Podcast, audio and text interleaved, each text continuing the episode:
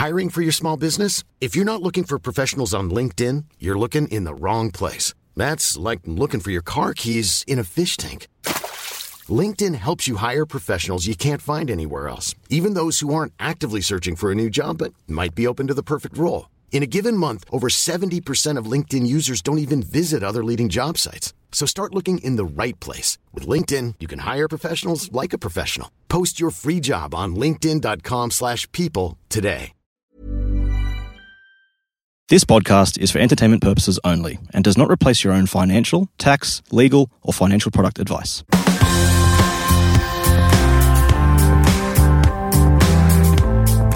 Hi, everyone, and welcome to My Millennial Money Medical. My name's Dev Raga, and I'm your host. And in this episode, we'll go through some core superannuation concepts. We talk about investing outside of super when it comes to personal finance. We talk about it a lot, but a lot of people tend to just ignore superannuation because they feel retirement is just too far away. Now, let me be very clear. Superannuation is hands down one of the best ways to save for your retirement, albeit it comes with its own set of restrictions. This is part one of a three part series that I'm going to talk about super. Now, we can't do this podcast without the support of Altus Financial. As a full service financial advisory business, they help you in many ways whether that be your requirements on general business advice, structuring and use of multiple entities for tax minimization or asset protection purposes to protect you for the extra risk we take on as medical professionals, or a sounding board on ideas you have on your business. Check out altusfinancial.com.au. Let's get started.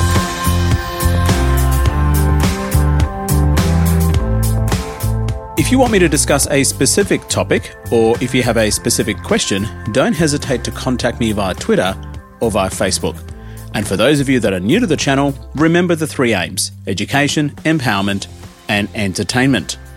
In this episode, I will talk about how to boost your super, some of the contribution rules you need to be aware of, how contribution tax works, and in future episodes, the next one and the one after that, we will discuss what happens on the back end of super, how you can withdraw it, and how it may affect your pension, and what is the thing called preservation age, for example, and how is it even possible to contribute to super in older age? It's actually possible even after the age of 65. Now, we will not be specifically discussing SMSFs in this episode uh, because, you know, I've done a separate episode about self managed super funds before uh, under the previous banner, Dev Raga Personal Finance. Just basically open up this channel and search for that episode and we won't be specifically discussing specific super funds or specific investments within super. The aim of this episode is to learn about concepts about superannuation. So, what is superannuation? Now, the whole point of superannuation is to encourage you, the individual, to save for your own retirement. Most people don't think about their retirement until they start realizing it's not too far away. Now, I get messages from people in their 40s or 50s who get concerned about not having enough superannuation and they start panicking. And they start panicking because they haven't thought about it early on in their career, in their 20s, 30s, or even in their 40s sometimes. Now, if you're in your 20s and 30s and listening to this episode, do not ignore your superannuation. It's really, really important. Think of superannuation as a structure. That's all it is.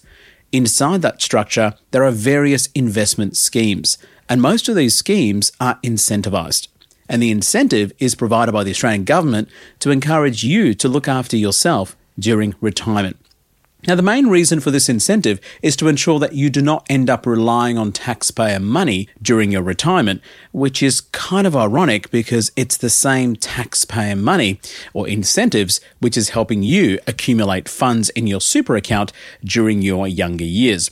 I suspect smart people in the government have done the sums and they feel it's better to give you a tax break now rather than you relying on the pension later on.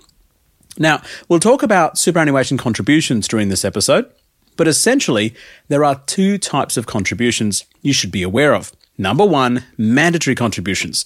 Now, if you're an employee, your employer is mandated to contribute 10.5% of your gross income towards your super. Now, a couple of things about this episode. At the time of recording, the mandatory super contribution was 10%, but by the time this episode airs, it's going to be 10.5% because I think this episode is panned for July 2022. So if your gross income is $100,000 per year, your employer should be contributing $10,500 towards your superannuation. Now, for the purposes of ease of calculation, I'm going to use the 10% mandatory super as a rule, but remember, mandatory super from the 1st of July 2022 is actually 10.5%. And the reason I'm using the 10% is because it's just a lot easier to calculate as opposed to incorporating that extra 0.5%. So please keep that in mind. Now, if you're self employed, you are usually on your own and you need to make your own contributions towards super. And this is called voluntary super contributions, and there are various ways to do this, and I'll discuss later how to actually do it. Now, once the money is inside your super account, usually through a super fund, you tend to decide what type of investments the money is invested in. Most Australians are investors in their super but probably don't even know what that is and what they're invested in. And that's a real worry. The aim is you keep contributing to your super during your working life, and when you reach a specific age, around 60 or 65, you're allowed to touch it.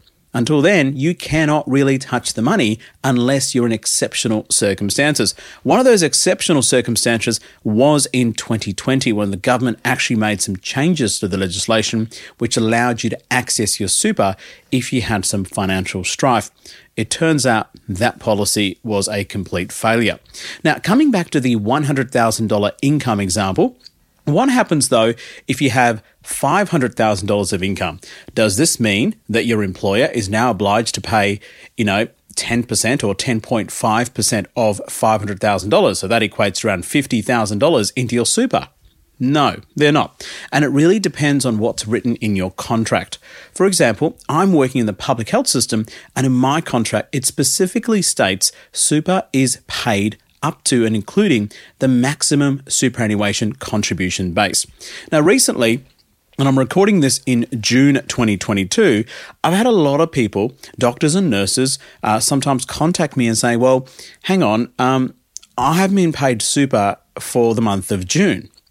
The reason is they may have breached the superannuation contribution base, and that's probably why they're not getting the super for the last month. So, what does that mean? It means that your employer will pay you super up until a maximum income. And in most cases, that contribution base at the time of recording is $58,920 per quarter. So if you earned more than that, you won't get any more super as part of the mandatory contributions. So, what happens then if you have multiple jobs and earn that much between the jobs? Yes, you will get super at each job, up to a max base of $58,920 at each job. But as we'll discuss later in this episode, there are tax implications if you have too much super contributed during any particular financial year.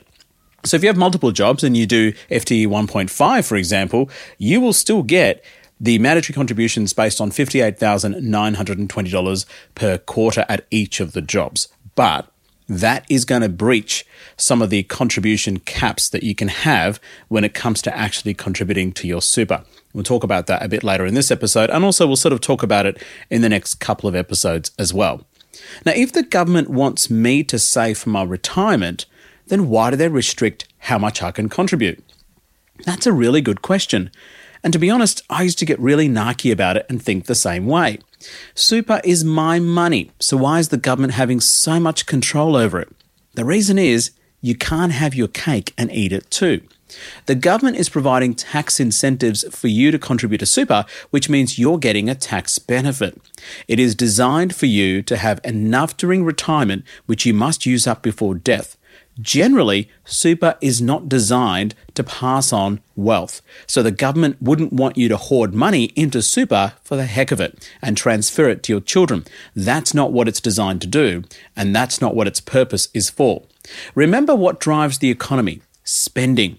Hoarding money doesn't drive the economy, which is what spending super money is all about. And when you've accumulated that super, you got to spend it, which is a good thing, which the government wants you to do in your retirement. So you keep contributing to the economy in your old age, and most of it stay off the pension system, which is meant to be for the people who really need it. Remember, the economy works if you spend money, not if you hoard money. Now, who is actually eligible to get paid super? Now, you must be at least 18 years or over. And there used to be a rule where you must get paid $450 per month, gross or over, to be eligible to be uh, paid super. That rule um, has gone as of the 1st of July 2022. So, if you're earning less than $450 per month and over the age of 18, then you are eligible for mandatory super contributions. Now, the third thing is if you're under the age of 18, but you work more than 30 hours per week, then you're eligible to get paid super. Now, I don't understand why young people under the age of 18 get penalized for working less than 30 hours a week, which is a lot of hours, and why they can't get super. To me, it doesn't make sense. So, for example, if you're 17 and you have a part time job and you work, you know, 10 or even 12 hours a week and you basically uh, earn money, I don't understand why super is not mandatory for that particular person because they still kind of have to pay tax to some extent, depending on how much, you know, they earn, of course. So I don't understand that. It just doesn't make any sense. I think it's really unfair. I think people under the age of 18 who work should get paid super. Now, the biggest take home message here is your superannuation is a retirement investment scheme which is incentivized. Now, think of your special box, and within it is your special investments which are structured tax effectively. That's all it is, it's a structure. So, what is super actually paid on? A lot of people don't know this. It's based on ordinary time earnings, OTE. So, examples of that are commissions, paid leave, shift loadings, normal pay, ordinary pay, certain allowances. Now, you've got to check with your union, if you have a union, what sort of allowances are actually um, allowable for super contributions on top of that. Now, it is not paid on irregular overtime payments termination payments, performance bonuses, any reimbursed expenses or car allowances from your employer, annual leave loading. Now, this was surprising.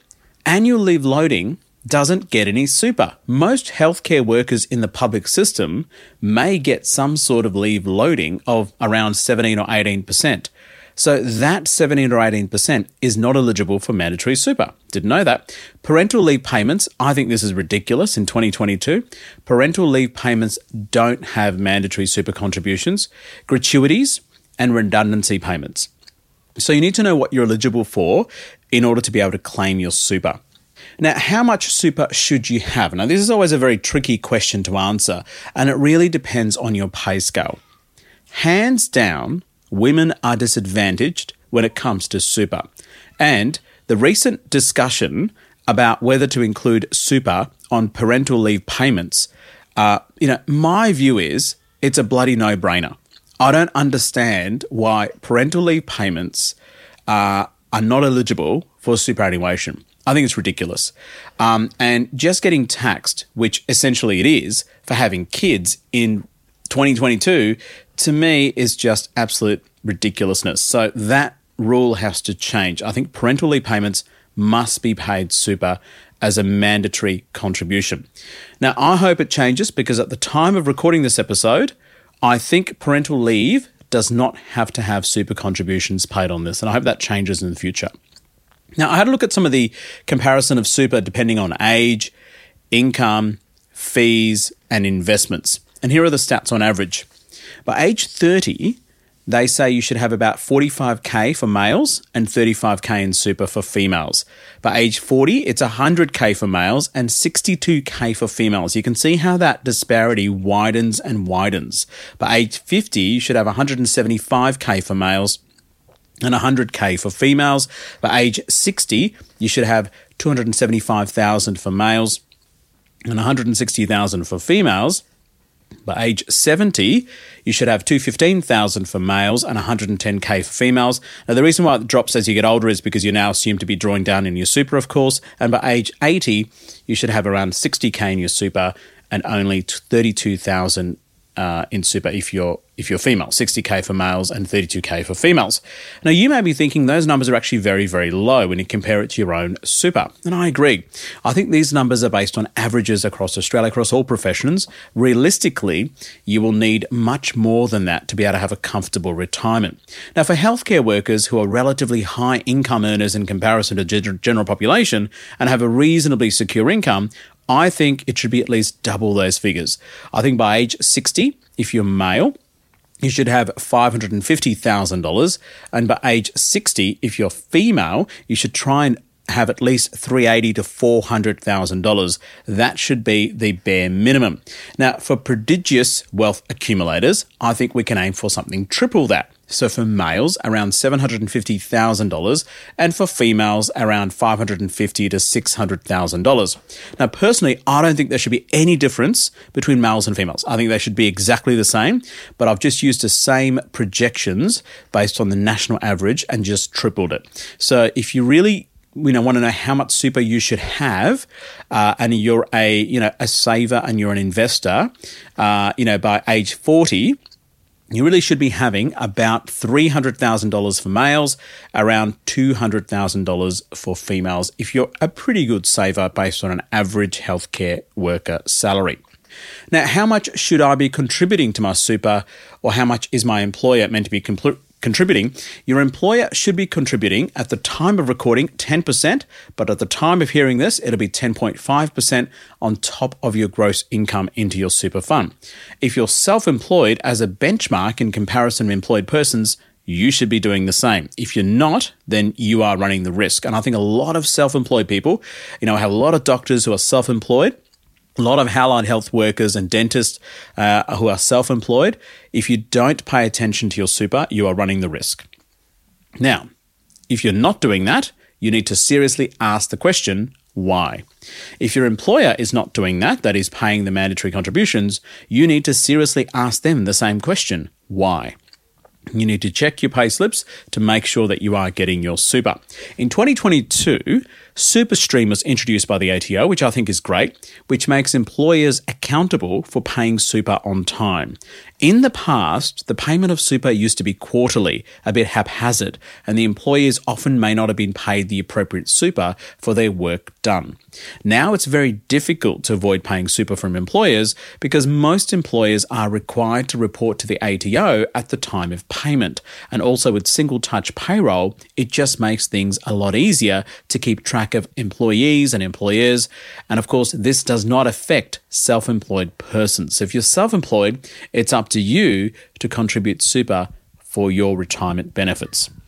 Now, what happened to the loophole prior to 2020, where employers can actually shortchange people for their super? This affected a lot of healthcare workers.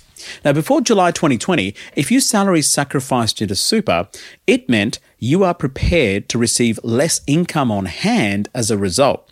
Your employers could cheekily then calculate 10% or 10.5% on the lower income, income after salary sacrifice, which works out less super contributions. Now, when I say 10 or 10.5%, obviously in 2020 you're not going to get that much in super, but I'm using today's mandatory contributions and applying it retrospectively because I can't remember what the contributions were. I think it was 9.5% back then. But you can see that if your salary sacrificed, your super was only paid on the lower amount. This is not possible anymore. Salary sacrifice should not affect your 10% super, or 10.5% at the time of listening to this. Your 10.5% super must be paid on the total gross income prior to salary sacrifice. So that's the loophole prior to 2020, which has since been closed. And I fully support that uh, legislation because I think super is really important. And again, if the government is really, really keen to get people off the pension, then they should be very keen to have policies and legislation which allow people to contribute to their super effectively. Now, you don't have to hoard money into super, that's not what I'm saying, but why have all these restrictions and loopholes? I think people have a right to a financially sound and secure retirement. And this is yet another step to equalize that as much as possible. Now, what happens if your employer is not paying you super? And this is this is really really important. I think people that that don't check their pay slips to make sure super is actually charted there and also log into your super and making sure that your employer is paying you super is absolutely vital because you may actually realize that the super that you thought that you gave your employer the number is actually incorrect and they may be you know, creating another super fund for you and putting money into the other super fund. That's not going to happen really because now you get a choice. It's not like back in the day when basically every employer had a preferred super fund, etc. But you need to check to make sure that money is actually being received. And I do. I check my super fund to make sure that all of my employers, and I've got three or four employers that pay me super on time. And I do check it Every fortnight, I log in to make sure that payments are being made. Now, there are five steps that you need to do. Number one is if they're not paying super, you need to confirm that you're eligible to get super. Number two is you've got to check with your super fund if your employer has paid any super. Number three is you've got to inform your employer that super has been missed. And number four is you can seek advice from your super fund about how to approach this if they're not paying your super. Uh, and maybe if they can talk to your employer. And number five is you can lodge an inquiry with an ATO and tip them off on 1 800 060 But that's very unlikely because of the SuperStream requirements as discussed below. But those are the five things that you can do to make sure that you are getting your super. Now, I may sound a little bit militant about this, but people not getting paid super is a big problem. And it's a huge problem in healthcare, but it's also a big problem in all industries because employers, you know, they can play all sorts of games if they really wanted to. Uh, and I've spoken to heaps and heaps of doctors and nurses who just haven't been paid their super. Um, particularly over the last you know few years, it's a little bit more rarer nowadays because you know the live reporting etc.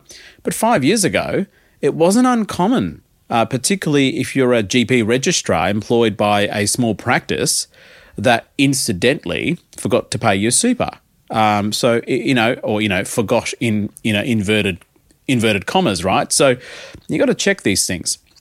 Now, when you contribute to super, there's something called a contributions tax. So what is it? This is normal. And it's not the fees your super fund is charging you. And this is a common confusion. Contributions tax is basically a form of income tax. And remember, if you had earned that money, which was meant to be for your super, you would have had to pay income tax on it. But with super, you pay the tax, but much less of it. The tax you pay on your super contributions, employer or employee, doesn't matter, is a flat tax of 15%. Now, there are conditions which apply to this. This is on concessional contributions. Let's also means the employer is getting a tax deduction on their payment to you. Now, let's use an example to highlight this concept because I think it's really important to understand the basics. Amy is a hospital registrar who earns an income of $130,000 per year. She gets super of $13,000 super per year. Remember, it's 10.5%, but I've used 10% to make the sums really easy. Suppose she doesn't get the super paid and earns that extra $13,000 income. How will it be taxed? Now, she's on a tax bracket of about 37% marginally. That is, every dollar earned after $120,000 pays a tax of 37 cents on the dollar. So her tax payable will be $8,500 on that extra $23,000. Basically, if she chooses to receive that super of $13,000 into a fund, the tax would only be 15% of that. Therefore, the tax payable for her would be 37% of only 10,000. Remember, she still earns 130,000, which is 10k in that threshold above 120,000 of the 37% tax bracket. So that's $3,700 plus the 15% tax on the 13,000 super contribution, which equates to around $1,950. Therefore, her total tax liability now is only $5,650. Note in the first scenario, if she didn't do the superannuation contributions and just told her employer to pay money into her account, earning extra money meant she paid an extra $8,500 in tax. Now she only pays $5,650 extra in tax. And this is why basically super is free money and you should maximize the opportunity where you can. Now, what if you're a high income earner? There's something called a Division 293 tax, and I call it the surprise tax. When I first got the letter from the ATO, I was like, WTF is this tax? More tax. Basically, this tax is designed to equalize the situation as much as possible between low income earners and high income earners. There is an additional 15% tax if you earn more than $250,000 inclusive of super. The additional 15% is on your super contributions and not on your income. That's a common confusion. I've done a detailed analysis of the sneaky Div 293 tax in episode 120 if interested. It can be a very complex set of circumstances, and it used to be for people earning more than $300,000 per annum, but now it's reduced to 250k threshold. And this is not the same as excess super contributions tax. That's a different tax, which I will discuss later in one of the episodes as well. So the Div 293 is something you need to be aware of. Once you breach the 250k mark, there will be an additional 15% tax on your super contributions. Now, what are concessional contributions? Now, basically, when you contribute to super to make it tax effective, you need to maximize whatever available concessional contributions you have. Your employer contributions are included in the concessional contributions, and it's called concessional because the tax is lower. That is, your employer has claimed a tax deduction on their end for contributing to your super, and the tax you pay on that contribution is lower than your marginal rate. Therefore, you are receiving a concession. There are three main types of contributions which are all concessional. Number one, your employer contributions, that is your guaranteed 10.5% uh, on your gross income. Number two is if you contribute to your super and claim it as a concessional contributions, and often self employed people do this, that's voluntary. Number three is if you salary sacrifice into your super. All of these types are called concessional contributions. Now, who can make these concessional contributions? Now, if you're in your accumulation phase of wealth creation and you're working, you can make concessional contributions. So basically, anyone of any age under the age of 75 years. And if you're working at any age, you will get the 10.5% super guarantee if you are an employee. Now, is there any limit to contributing concessionally into super? The answer is yes. The current limit is $27,500. Prior to July the 1st, 2021, it used to be 25k. Let's use an example to highlight concessional contributions. Amy is a hospital registrar earning $130,000 per year. She receives $13,000 in super on top of this. Again, I'm using a 10% mandatory contribution because it's easier to do the calculations. This means 13,000 has been contributed concessionally into her super. She still has $14,500 left over to contribute to her super concessionally. Remember, the cap is 27,500 and she's used 13,000 of it through the mandatory contributions from her employer and she still has the 14,500 left over of what we call unused cap. Given her marginal tax rate is 37% and the super contributions tax is only 15% if she contributes concessionally, it would be a tax effective way for her to contribute the extra 14,500 to max out her super for their financial year. When I say max out the super, I'm talking about maxing out the concessional contributions cap for that financial year. Effectively, Amy is now getting an instant return on her money of 22%. Why? Because remember, she would have had to pay 37% tax on that money, but now she's contributing to a super as a concessional contribution and only paying 15%. And 37 minus 15 is 37 minus 10 is 27, minus 5 is 22%. And that is Amy's instant return. Money saved is money earned. So she's saving on tax, which is a return on her money. Now, I don't care who you are. If you're earning 22% return on your money, you should take it. And it's unlikely that you're getting a 22% return instantly guaranteed on your money elsewhere. So that's why superannuation concessional contributions, I'm a huge fan. It's a marvelous unsung hero of our taxation system, the concessional super contribution scheme. If you understand this, you possibly don't need to do any other investing.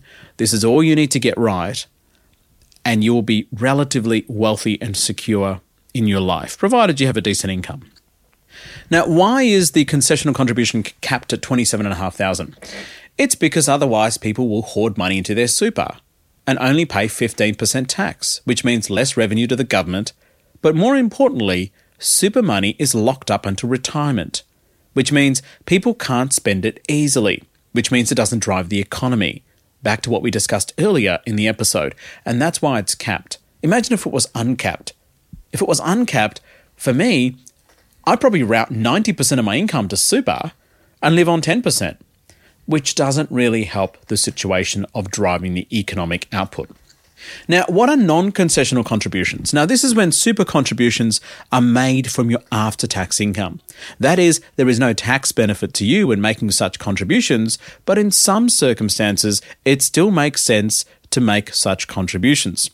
For self employed people, after tax contributions are basically super contributions you make to your fund, but don't claim a tax deduction on them. Because if you claim a tax deduction on them, they're classified as concessional contributions. Now, there is paperwork called the Notice of Intent to Claim a Deduction if you want to make a tax deduction and, you know, make your contribution a concessional contribution. Remember, concessionally, you can only contribute up to $27,500 per year. So anything over that, you have to switch over to what's called non concessional contributions. And what is the maximum you can contribute?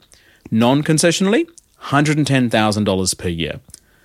And why might it make sense to top up super from after tax income and make non concessional contributions?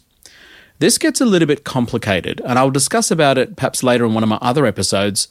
Uh, but it's got to do entirely with the way super is treated when you retire. Remember, superannuation is a structure.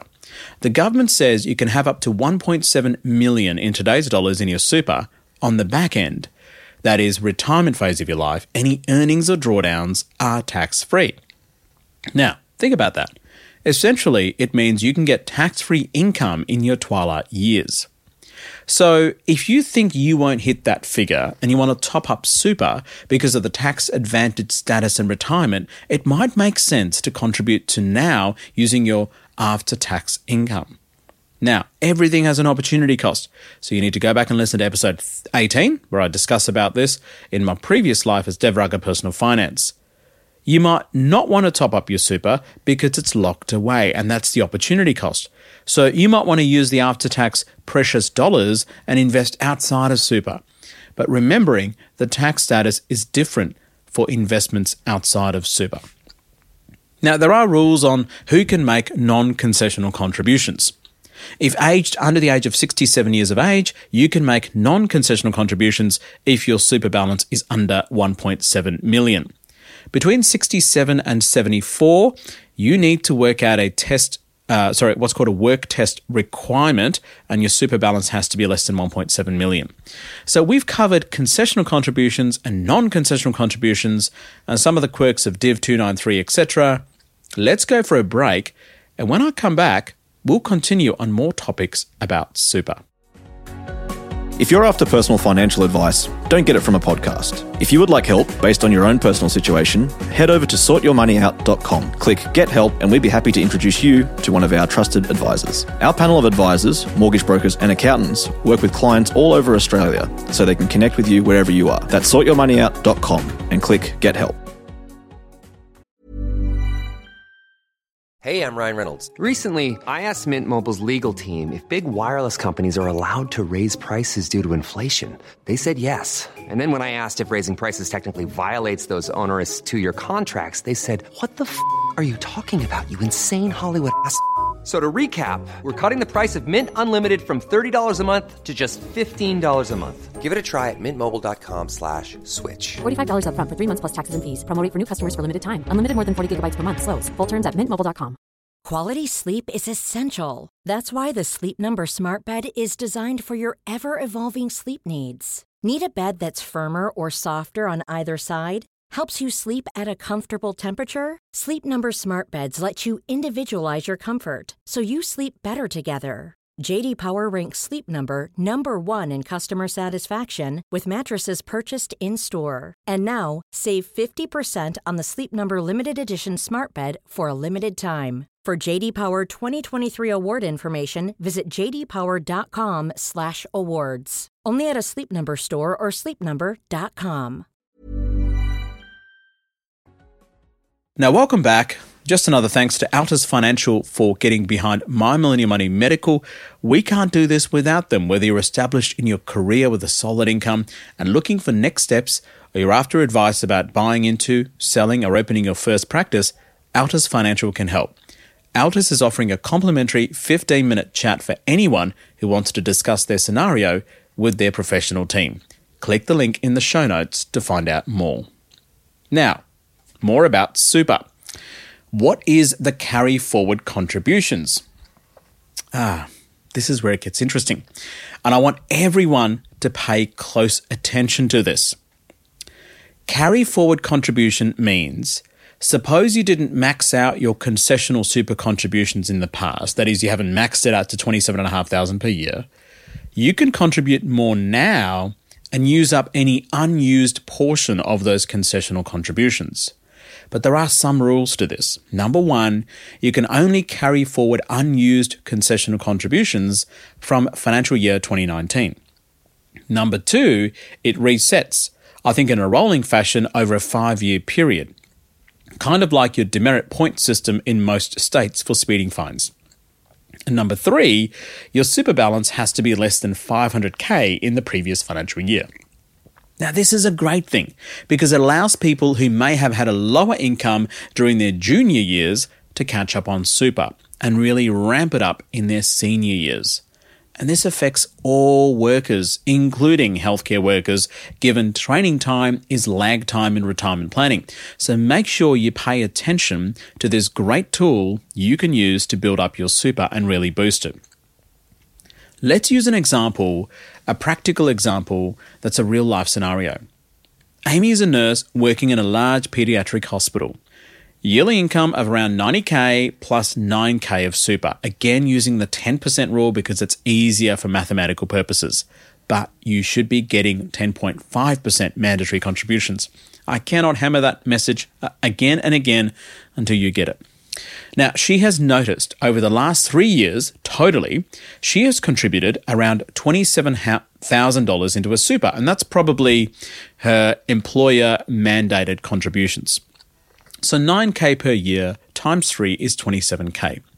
Now, she is eligible to contribute up to 27,500 per year, which means in those three years, she could have contributed $82,500 into her super but she's only contributed $27,000. This means she can catch up on the difference of 55,500 which is sitting there as unused super contributions.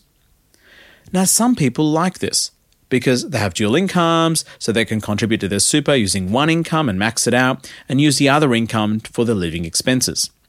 It depends on whether Amy needs the money straight away or is prepared to sacrifice some of it for her retirement planning. Now she doesn't have to top up the super to 55.5k and she doesn't have to, you know, contribute 27.5,000 every year. That's not what I'm proposing.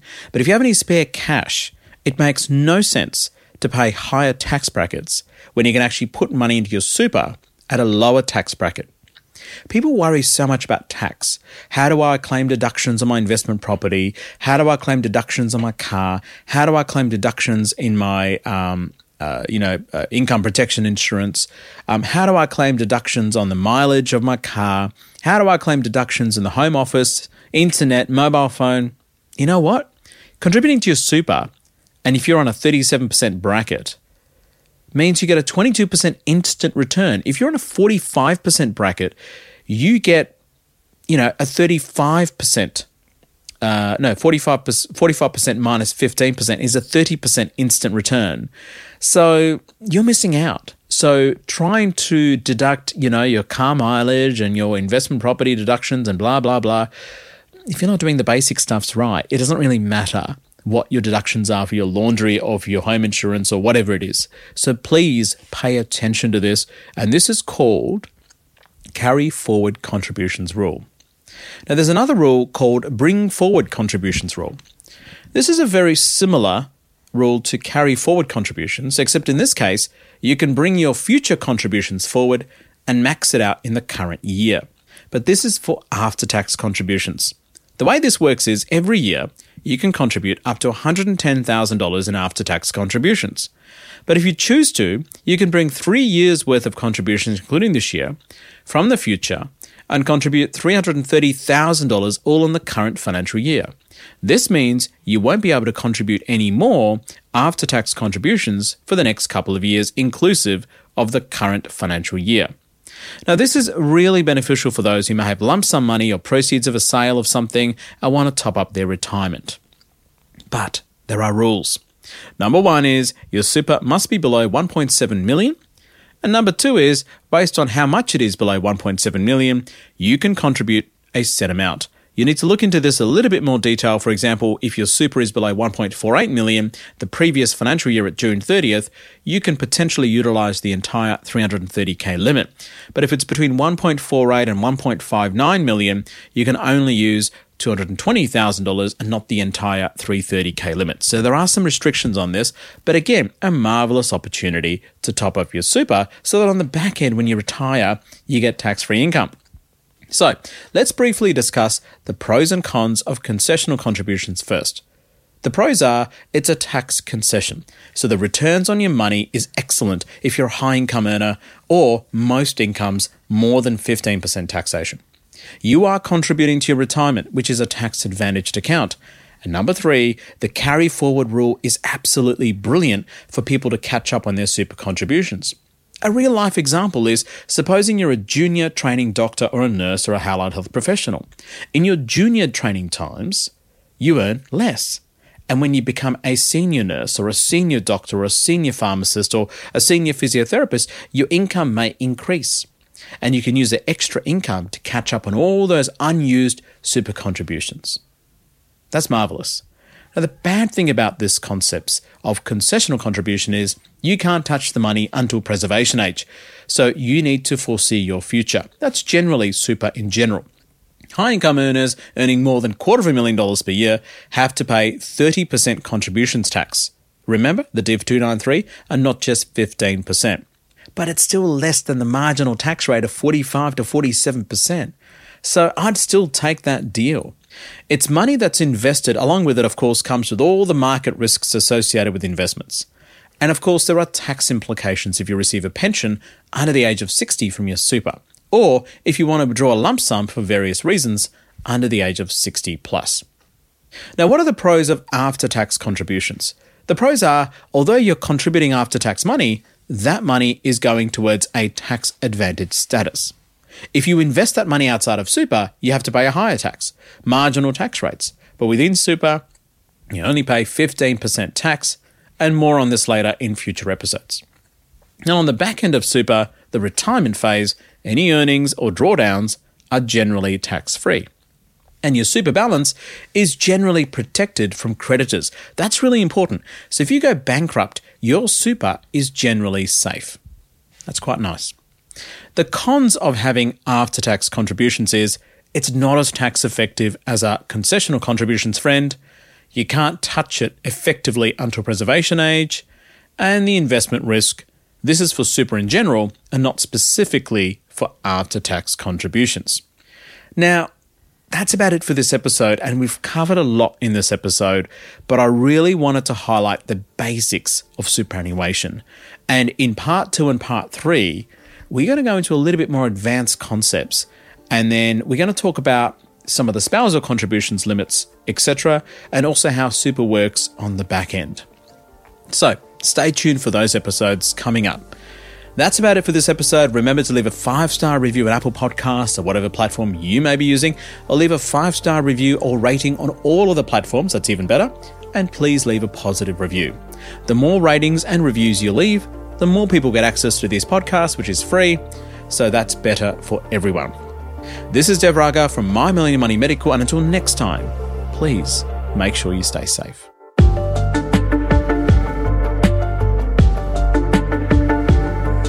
We acknowledge the Awabakal people, traditional custodians of the land on which our studio sits, and pay respects to their elders, past, present, and emerging. We extend that respect to Aboriginal and Torres Strait Islander peoples who may listen to our podcast. This podcast is for education and entertainment purposes. Any advice is general financial advice only, which does not take into account your objectives, financial situation, or needs. Because of that, you should consider if the advice is appropriate to you and your needs before acting on the information. If you do choose to buy a financial product, read the product disclosure statement, target market determination, and obtain appropriate financial advice tailored to your needs. Simo Interactive Proprietary Limited, the publisher of the podcast, and Glenn James are authorized representatives of Money Sherpa Proprietary Limited, which holds financial services license 451289.